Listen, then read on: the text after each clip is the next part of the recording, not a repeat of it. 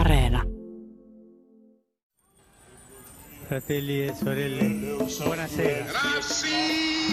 Lutelaisuus ei näy. Bismillahirrahmanirrahim. Päältäpäin kovin paljon. Taantuma on nuorempia perheitä. Selittelemättä kaikki. It is this unseen power.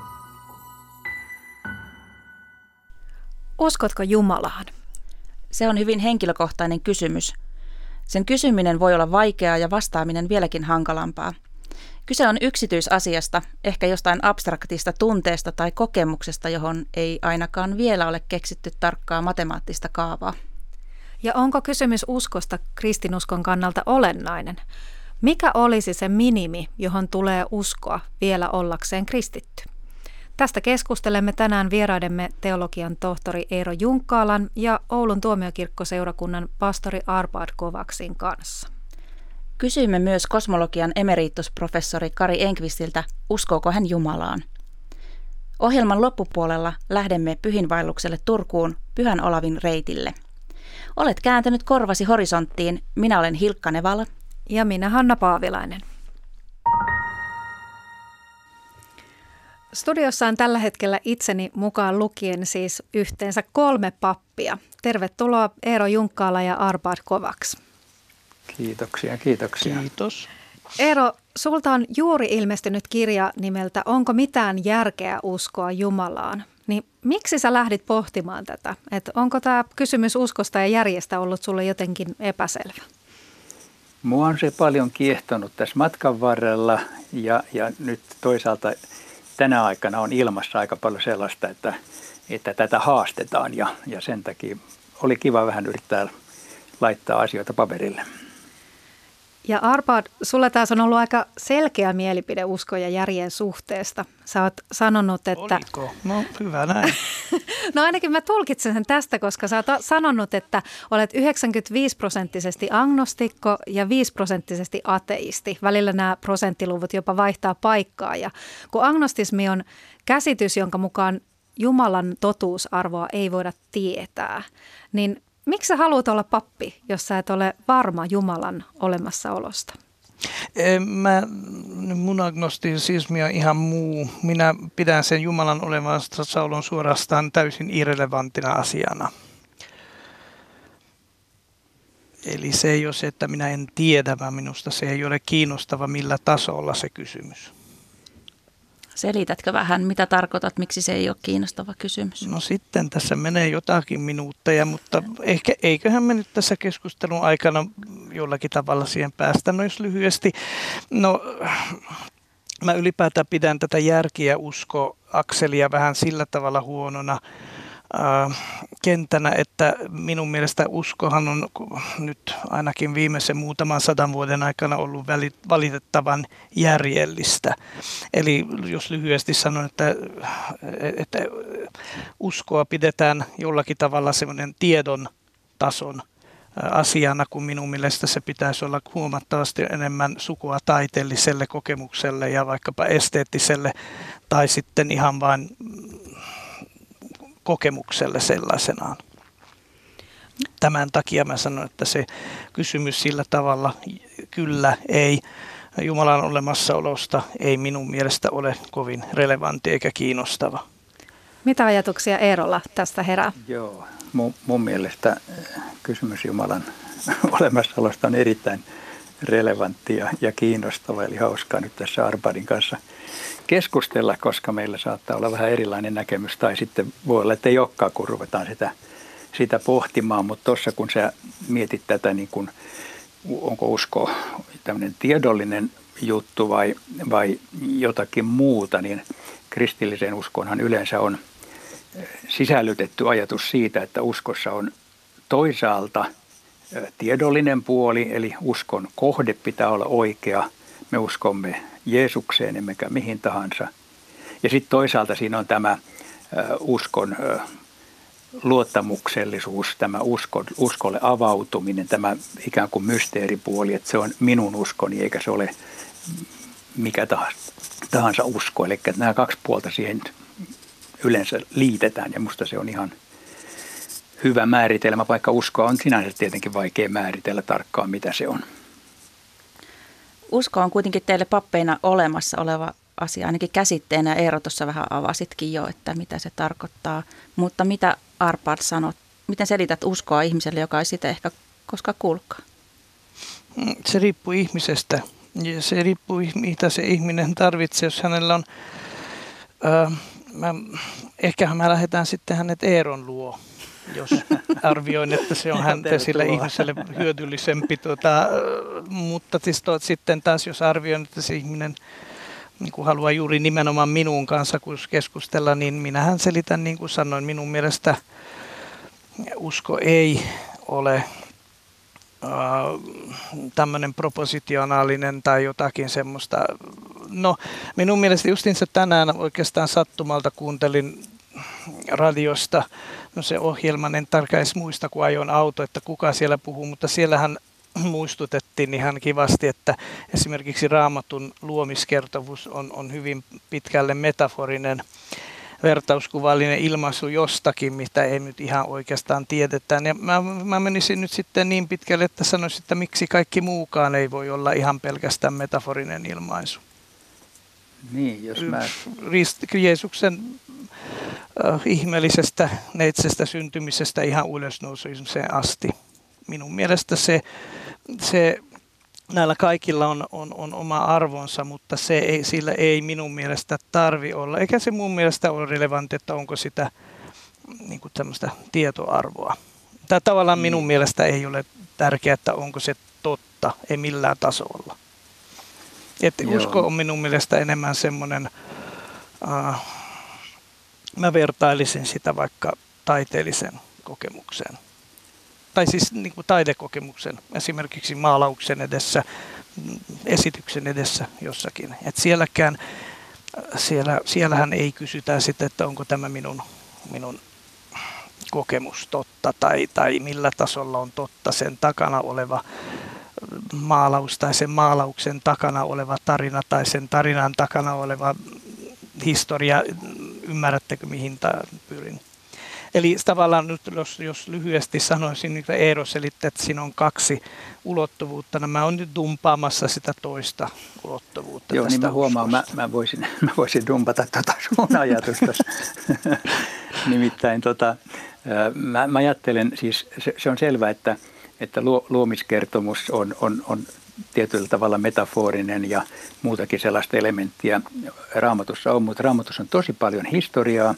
Jeesus on historiallinen henkilö ja Jeesuksen ihmetteot menee tietenkin uskon puolelle. Ne uskotaan tai ei uskota, mutta Uudessa testamentissa on kuitenkin esimerkiksi tämä Paavalin lause, että ellei Kristusta ole herätetty, niin meidän uskomme on turha. Eli kyllä kristilliseen uskoon on sisällytetty aina tämä ajatus, että siellä on tietyt faktat takana ja että meidän uskomme kohde on se Jeesus, joka on syntynyt neitsyestä, joka on kärsinyt ristillä, kuollut meidän puolestamme ja noussut kolmantena päivänä kuolleesta. Siis tämä apostolisen uskon tunnustuksen sanotus on se, joka kyllä kristillisessä kirkossa yleensä ajatellaan, että se, joka uskoo tämän, on kristitty. Se, joka uskoo jotain muuta, niin en tiedä, onko hän kristitty vai ei. Mä kysyisin vielä semmoista, kun tässä nyt on 3 pappia koossa, niin mitä usko teille tarkoittaa ja merkitsee omassa elämässä? Kysytäänkin Hannalta näin yllätyskysymys täältä studiosta ensin. No kyllä mulle resonoi toi Árpádin tommonen kokemuksellisuus, mutta mulle ehkä usko enemmän on jonkunlainen arvopohja, se on jonkunlainen katsantokanta elämään, semmoinen asia, joka tuo niinku arkeen väriä ja niinku antaa merkityksellisyyttä elämään. Mitäs Árpád, Eero, mitä usko teille niin, tarkoittaa? Tässä on Eero äänessä, niin mun on helppo yhtyä tuohon, mitä Hanna sanoi. Siis tietyssä mielessä, että usko on ainakin arvopohja ja tuo tietyn niin kuin suuntautuneisuuden elämään. Ja, että usko on elämää. Se on tie, jota mä kuljen, se on ilma, jota mä hengitän. Se on myöskin suhde Jeesukseen, joka on mulle tärkeä. Ja eihän se ole sitä, että mun pitää sen niin kuin tiedollisesti pystyä aina analysoimaan tarkasti, vaan se on sitä, että mulla on suhde Jumalaan ja se värittää niin kuin koko mun maailman katsomustani ja elämän asennettani. Entä Árpád? Tämä menee nyt vähän tylsäksi, kun eihän tästä nyt hirveästi minäkään ole ihan mahdottomasti eri mieltä, että ihan hyvin sanottu. No, mä kävin kysymässä tätä myös ihmiseltä, joka ehkä on vähän eri mieltä. Kosmologian emeritusprofessori Kari Enqvist vastaa, että onko uskossa mitään järkeä. Me voitaisiin kuunnella hänen kommenttiinsa nyt. Usko ei mun katsannossa ole järjen asia ja ei se ole niin semmoinen, joka on perusteltavissa järjellä eikä kumottavissa järjellä, vaan se on semmoinen emotionaaliseen avaruuteen kuuluva seikka. Mun mielestä ei sille voi löytää, siis uskolla ei voi löytää sen uskon itsensä ulkopuolelta mitään perustelua. Joko ihmiset uskoo tai sitten ei usko. Ja se, minkä takia ihmiset uskoo, se on nyt varmaan sitten hyvin monimutkainen ja kompleksinen asia, joka mä itse ajattelen, että se on niin kuin ihmisen jollakin tavoin perusasetuksissa tällainen mahdollisuus. Siellä on niin kuin ihminen olisi tietokone, jossa on tämmöinen uskontomoduli.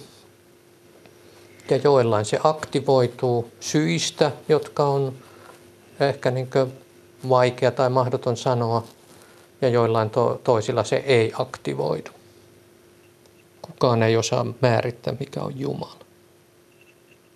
Jumala on rakkaus, Jumala on sitä ja tätä, mutta mitä ne merkitsee? Ne merkitse mitään.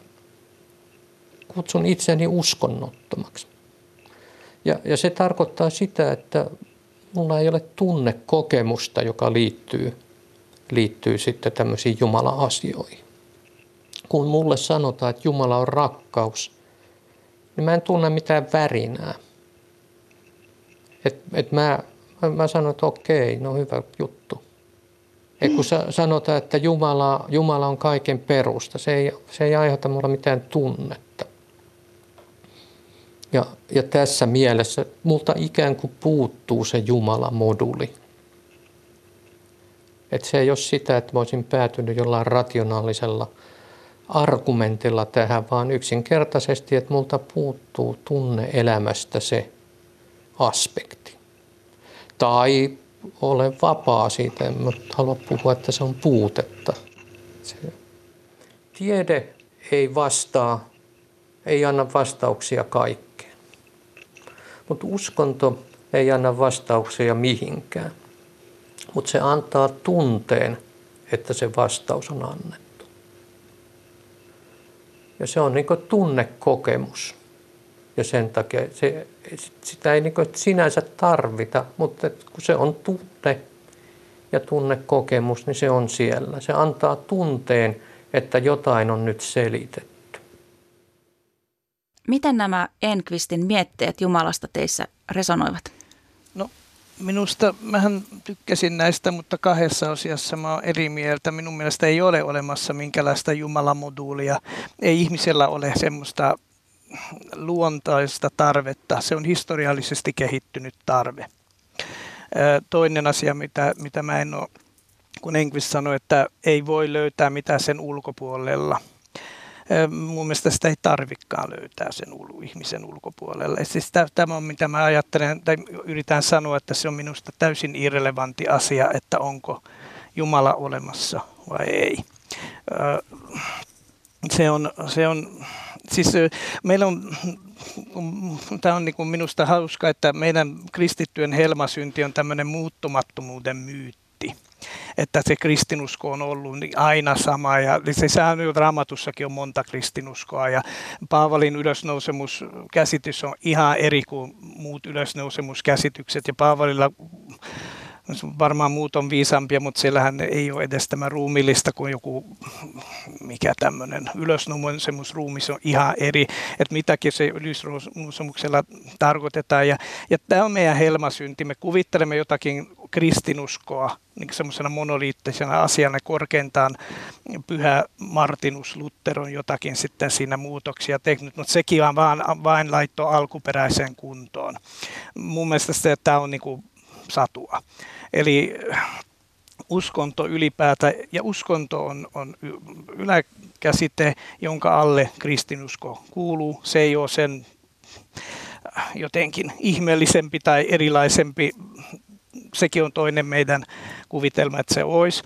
Mutta siis uskonnon funktiohan on muuttunut historian saatossa hyvin monta kertaa. Se on muuttumassa nytkin. Ja mä vaan on sitä mieltä, että meidän pitäisi nyt näitä muutoksia ihan sillain. Ei niin tervetulleeksi, että kaikki nyt yhtäkkiä rupeaa Eerokin sanomaan, että mä oon oikeassa, vaan mä toivon, että niin kuin sitä nimenomaan olisi mahdollista vihdoin saavuttaa pluralismia, jossa sitten saman pöydän. Okei, ja nyt varmaan keskusteluun. Eero Junkkaala, ole hyvä. Joo, mä mietin, että onko mä enemmän eri mieltä Enqvistin vai Árpádin kanssa tässä asiassa, koska molempien kanssa on monta asiaa, josta ollaan eri mieltä ja joitakin varmaan, josta ollaan samaa mieltä. Esimerkiksi Enqvistiltä se, että hän niin pohti, että usko olisi niin kuin lähinnä tunne ja hänellä ei sitä tunnetta ole, niin siinä vaiheessa mä ajattelin, että ei mullakaan ole. Ei mulle uskonto ole ensisijassa tai usko Kristukseen ole mikään tunneasia. Se voi joskus läikäyttää tunnetta, mutta ei se ole se pointti mun mielestä. Se on jonkinlainen elämän asenne ja suhde Jumalaan ja Jeesukseen. Mutta sitten kun Enqvist sanoi, että uskonto ei ole vastaus mihinkään, niin mä sanoisin, että kyllä hyvänen aika on. Se on siis tosi monen asian vastaus. Se on se selitys elämällä. Hän pohtii tätä. Onko tämmöinen moduuli, niin mä ajattelin, että kyllä on, mun mielestä on kaikilla ihmisillä on se moduuli. Siis jokainen ihminen on uskonnollinen ihminen. Mä olin Afrikassa monta vuotta ja siellä oli selvää se, mikä me muutenkin tiedetään, että uskonto on sielläkin, missä ei ole kristinuskoa, siis että Jumalaa kaipaa kaikki.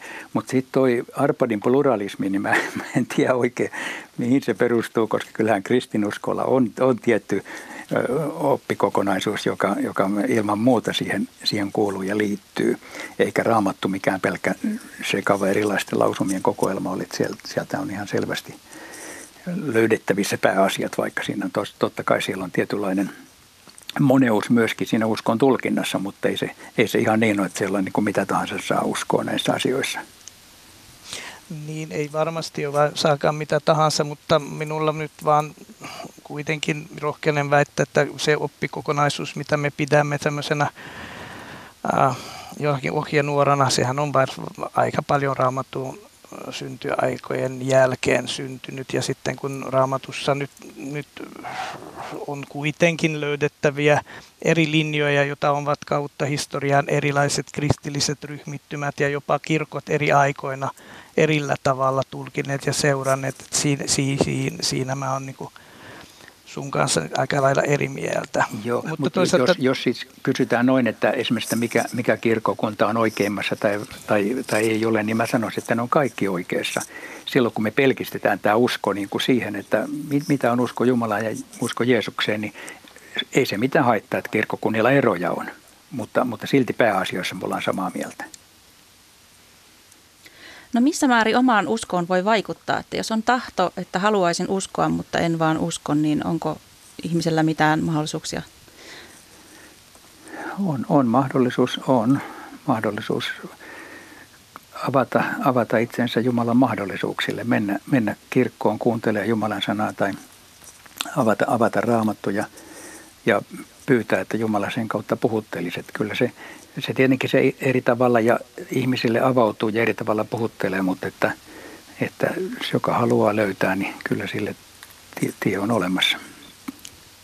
Mutta onko se sitten mahdollista myös, miten sä sanoit, desakaroida tätä uskoa? Eli jos mä en halua enää uskoa, voinko mä sitä aktiivisesti sitten? Niin, jos et sä halua, niin sä saat kääntää selkäsi Jumalalle, mutta mutta se ei ole, sitten sä lähdet kävelemään kristinuskosta poispäin. Niin, mutta tarkoitan myös, että pystytkö, jos kerran uskot Kristuksen tai kristinuskon, pystyykö siihen vaikuttaa, että en mä enää haluakaan? Tämä on niin kuin puhtaasti tämmöinen retorinen kysymys, että jos et nyt toisinpäin on mahdollista olla auki, voinko olla sitten auki sinne toisenpäin? Niin, ihmisellä on mahdollisuus valita. Minua kiinnostaa teitä kuunnellessa kysyä molemmilta, että mikä se on semmoinen minimi, ehdoton minimi, mitä pitää uskoa, että on edelleen vielä kristitty? Árpád Kovács. Ei ole minimiä. Mä sanoisin, että uskon tiedolliseen sisältöön, niin apostolinen uskontunnustus määrittelee yhdet rajat. Mutta sitten jos ajatellaan minimiä siltä kannalta, että joku sanoo, että mulla on paljon epäilyksiä, mä en jaksa kaikkeen uskoa, mutta mä tahdon uskoa Jeesukseen, niin hän on ilman muuta oikeassa uskossa. Siis semmoista minimiä ei ole, ettei ole mitään uskon määrän mittaa, että sulla pitää olla tietty uskon vahvuus tai muuta tällaista. Semmoista ei ole. Siis huokaus Jumalan puoleen ja kääntyminen sinne päin on uskoa. Tuo minun näkemys on hyvin, taisin joskus mainita jommallakummalle haastattelijoista, että minun mielestä auktoriteettikammo on ihmisen paras ominaisuus. Ja tästäkin näkökulmasta niin haluaisin kaikista eri kirkon auktoritatiivisuudesta pois. Ja minun mielestä tuo, että niin vaaditaan jonkunnäköistä apostolisen uskontunnustuksen yhtymistä, niin se lähinnä johtaa samanlaisen tuloksen niin kuin ennen vanhan. Miksi ennen vanha ei ollut ateisteja? Koska ateismista seurasi kuoleman rangaistus. Ja nyt jos joku niin kuin ruvetaan potkimaan pois kristinuskosta tai kirkosta sen takia, ja sanotaan, että ei ole kristitty, että hän ei usko apostolisen uskontunnustukseen, kun hän alkaakin sanoa, että hän uskoo siihen. Tämä on mun mielestä sillä, että siksi mä sanon, että ei ole minimi. Minusta sinne kaikki käy. Mistä sitten tunnistaa, että tämä on kristitty, eikä esimerkiksi? No sitten kun se sanoo, että hän on kristitty. Mitä, Árpád, sinä saat uskosta, kun joskus kun keskustelemme, niin sanoit, että on kuitenkin sellaisia hetkiä, että mitkä niin kuin voisit määritellä, että se voisi ehkä olla sitä, niin minkälaisia hetkiä nämä on? Joo, miten mä nyt, palataan nyt Enqvistin kommentti, että hän ei saa siitä kiksejä, jos kun sanoo, että Jumala on rakkaus. En mäkään, ellei sitä sanotaan ja lauletaan latinaksi esimerkiksi. Nyt mulle se on hyvin kokemuspohjainen, mutta se on minulle, niin kuin mä olen leikkinyt juuri, siksi mä kysyin tätä varsinkin Eerolta silloin, että voiko sitä pois oppia tai uskoa, uskontoida itsensä, koska mä olen leikkinyt sen ajatuksen kanssa, mutta se ei onnistunut, koska mä oon kuitenkin niin paljon saan irti siitä tietyllä tavalla tietynlaisista hartauden harjoittamisesta tai vaikkapa messusta ja korkeasta liturgiasta ja näin. Mut minun näkemys onkin se, että siis miksi mä sanon, että täysin irrelevantti, että onko Jumala olemassa. Että se olemassa siis kaksi on ja ehkä tämä määrittelee sitäkin, että milloin on kristitty. Kun mitä se uskonto ja kristillisyys antaa itselleen ja mitä se saa itseni tai meitä tekemään. Tämä on melko funktionaalinen tai funktionalistinen näkökulma, mutta tämä on minun näkökulmani. Eero Junkkaala, mitä sä saat irti uskosta? Onko se kysymys taivaspaikasta vai tästä päivästä vai mitä sä siitä saat?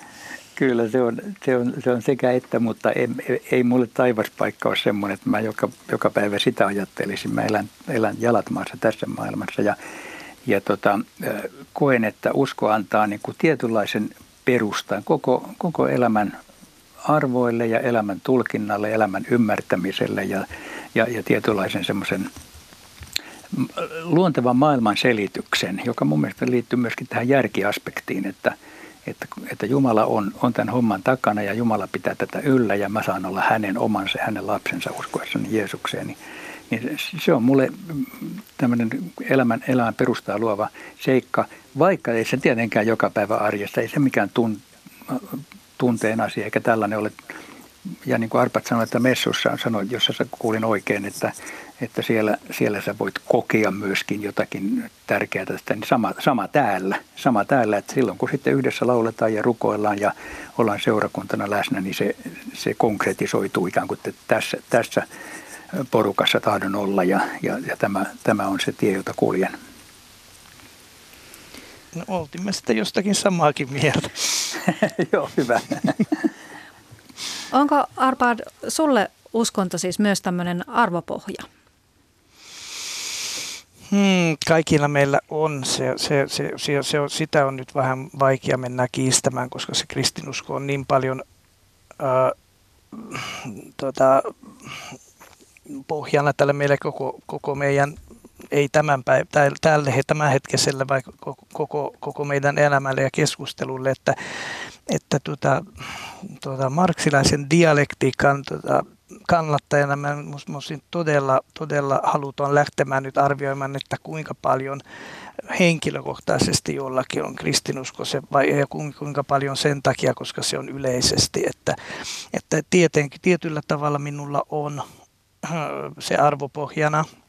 Ja tietyllä tavalla myös, ei pelkästään arvopohjana, vaan tietyllä tavalla jopa keskiaikaisen filosofian myötä myös filosofisesti. Mutta se, että mä en mene niin pitkälle, että sanoisin, että ei voi olla moraalinen ihminen ilman Jumalaa tai kristinuskoa.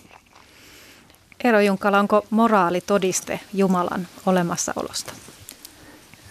Niin, jos sä kysyt noin, niin mä sanoisin, että siis moraali on seuraus uskosta, jos ajatellaan yksilön kohdalla, että yksilön usko parhaassa tapauksessa tai sen täytyisi näkyä myöskin elämän valinnoissa ja moraalissa. Mutta sitten jos kysytään ihan noin Jumalan olemassaolon kannalta, niin myöskin sellainen moraalinen taju ihmiskunnan selkäytimessä, oikean ja väärän taju, niin sitäkin on pidetty aika tärkeänä argumenttina Jumalan olemassaolon puolesta, joskaan ei se sitä tietenkään aukottomasti todista. Sillä on myöskin tämmöinen linkki olemassa. Eero Junkkaala, olet kirjoittanut kirjan tämmöisen, jonka otsikko on, että onko järkeä uskoa Jumalaan, niin olet siinä kirjoittanut, että hieman todennäköisempää on se, että hän on olemassa kuin että ei olisi. Että mikä tämä tieteellinen todistusarvo on olemassa, että puntari on siinä asennossa? Joo, siis sen todistaminen, että Jumala ei ole olemassa, on tosi vaikeita. Sen todistaminen, että hän on olemassa, ei sekään ole ikään kuin tieteellisesti tehtävissä, mutta on niin paljon seikkoja, jotka puhuu sen puolesta. Niitä mä siinä kirjassani yritän vyöryttää. Siis Jumalan olemassaolohan ei ole niin kuin tutkijan työpöydällä avattavissa, mutta että luomakunnan ihmeellisyys ja tämä ihmiskunnan moraalinen taju ja monet muut asiat puhuu vahvasti sen puolesta, että ainakin me kristityt voimme vahvoin perusteen ajatella, että Jumala on todella olemassa. Mitä mieltä, Árpád Kovács, olet tämmöisistä todistuksista Jumalan olemassaolon puolesta? Pidätkö sä niitä täysin merkityksettöminä vai onko ne kuitenkin mielenkiintoisia? Ei suinkaan, ne on hyvin hauskoja filosofisessa merkityksessä, mutta täysin muuten epäkiinnostavia. Ja se, että onkohan nyt todennäköisempää, että Jumala on olemassa, no se nyt riippuu siitä, että keneltä kysytään, että jos ateisti olisi kirjoittanut, no ehkä nyt ateisti ei olisi kirjoittanut samanlaisen kirjan, mutta niin kuin ymmärrätte, vaikka vastaavanlaisen, hän olisi sitten väittänyt, että on helpompi kuin todistaa, että Jumala ei, tai siis vähän todennäköisempää, että Jumala ei ole olemassa. On kuullut semmoista sanontaa, että tämä maailmankaikkeus käyttäytyy juuri sillä tavalla, niin kuin Jumala ei olisi olemassa. Että nämä on kaikki siitä riippuen, että keneltä kysytään, että minä en ota kantaa, kumpi on helpompi tai kumpi on vaikeampi todistaa. Eero, jos puhutaan uskosta yksityiskohtaisesti, niin onko sillä merkitystä, millä tavalla uskoo? Että täytyykö esimerkiksi uskoa, että ylösnousemus on tapahtunut kirjaimellisesti? No, jos sä kysyt, että täytyykö uskoa, niin mä sanoisin sen näin päin, että kristitty yleensä uskoo siihen ja se kuuluu kristilliseen uskoon. Mutta sitten jos joku epäilee ja jonkun on vaikea uskoa, niin en mä sitä heti sano, että okei, sä et ole kristitty, vaan epäilyksiä voi olla kenellä tahansa, mihin tahansa asiaan. Se on ihan eri asia kuin sitten epäusko, joka se on sitten, mä käännän selän Jumalalle ja sanon, että kiitos, ei. Eli siis kyllä kristilliseen uskoon kuuluu se, että sun uskon kohde on Jeesus, joka on sun puolestasi kuollut ja noussut kuolleista. Tämä on kristillisen uskon ihan ydinjuttu. Árpád Kovács. Nämä on todella kauniita metaforeja, jotka kuuluvat kristinuskoon sillä tavalla oleellisesti. Mutta se, että se ei ole kristitty, joka ei siihen uskoon, no nyt realiteettia on se, että suurin osa ihmisistä, jotka käyttää meidän uskonnollisia palveluja, ei välittää niin tai näin. Monet ja suurin osa ihmisistä tarvitsee sitä rituaalia, joka kutsutaan kasteeksi tai konfirmaatioksi tai sitten avioliitoksi yhä vähenemässä määrin, mutta sitten loppujen lopuksi hautaan siunaminenkin on erittäin tärkeä omaisille, että siis harvemmin kirkon jäsenistöstä suuri enemmistö nyt hirveän syvästi pohti sitä Jeesuksen ylösnousemista. Mihin lopputulemaan me päädyimme tässä, että onko usko järjetöntä, Eero Junkkaala? No mä sanoisin, että olisi erittäin järjetöntä olla uskomatta Jumalaan, joka on meidät luonut ja joka on koko elämän perusta. Entäs muut? Hanna, miltä? On usko järjetöntä ja just siksi se on niin ihanaa. Ja Árpád vielä sieltä lopuksi. No siis onhan se järjetöntä, mutta niinhän se on aika monet muutkin asiat, mitä me teemme elämässä. Ja ei se siitä haittaa. Ja minusta se on tärkeä, niin kuin sanoin, mitä se antaa, mitä se saa meitä tekemään. Ja Hilkka. Kuulostaa tosi mielenkiintoiselta kysymykseltä kyllä. Että toivon, että Jumala on olemassa ja että uskolla on merkitystä. Kiitos keskustelusta. Kiitos. Kiitos.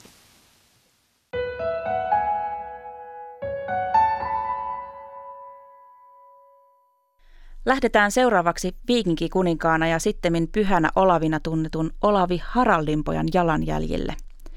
Pyhän Olavin merireitti on ensimmäinen Suomen vesillä kulkeva reitti ja se lähtee liikkeelle Turusta.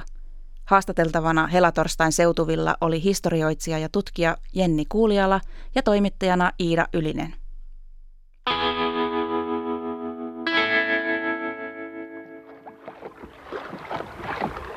Kolme vuotta sitten kävin tutustumassa Pyhän Olavin merireittiin, joka oli silloin merkitty vasta osittain Turun saaristoon. Koepurjehdimme osan reitistä vanhalla purjelaiva Albanuksella ja perinnevene Tjutjutilla. Haitari soi ja aurinko paistoi. Suomen osuus Pyhän Olavin merireitistä kulkee Turusta Ahvenanmaalle Ekkeröhön. Pyhinvaelluksen lopullinen määränpää on Trondheim Norjassa. Mutta kuka oikein oli tämä Pyhä Olavi, jonka jalanjäljillä reitti kulkee? Pyhä Olavi oli Norjan kuningas 1000-luvun alussa. Hän oli taustaltaan viikinkiä, eli semmoista hyvin aktiivista viikinkinuorukaisen elämää. Hän teki myös erilaisia matkoja ja ryöstöretkiä aina Novgorodiin saakka. Hän kuoli taistelussa vuonna 1030, minkä jälkeen hänet haudattiin Nidarosiin, joka on siis Trondheimin keskiaikainen nimi. Hänen pyhimysmaineensa perustuu ajatukseen siitä, että hän olisi ollut tämmöinen Norjan kristillistäjä kuningas. Kristinusko oli kyllä rantautunut Norjan rannikkoseudulle jo ennen Olavin toimia, mutta siihen hänen jälkimaine kuitenkin pitkälti perustuu. Samoin kuin sit siihen, että hänen haudallaan siellä nykyisessä Trondheimissa alkoi hyvin pian hänen kuolemansa jälkeen tapahtua ihmeitä. Minkälaisia ne ihmeet olivat? Ne oli aika semmoisia perinteisiäkin paranemisihmeitä, suuri osa niistä. Eli ihmisellä oli joku pitkäaikainen vamma tai sairaus tai sitten jonkinlainen kuolemantapaus kohtasi yhteisöä ja Pyhän Olavin avulla sitten siitä selvittiin. No oliko Pyhä Olavi aidosti Norjan kristillistäjä vai Onko Norjassa jostain syystä enempi ollut tarve rakentaa hänelle sellainen maine jälkikäteen? No, tähän aikaan meiltä on itse asiassa aika paljonkin tällaisia käännyttäjäpyhimyksiä, koska Skandinavia ja Pohjoismaiden alue oli vasta, tai kristinusko oli vasta vakiintumassa tällä alueella, niin se oli auttoi siinä prosessissa, että oli tällaisia pyhiä ihmisiä. Suomen Pyhä Henrik oli niin ikään tämmöinen samantapainen käännyttäjäpyhimys. Pyhän Olavin merireitti on ensimmäinen Euroopan neuvoston nimeämä kulttuurireitti Suomessa.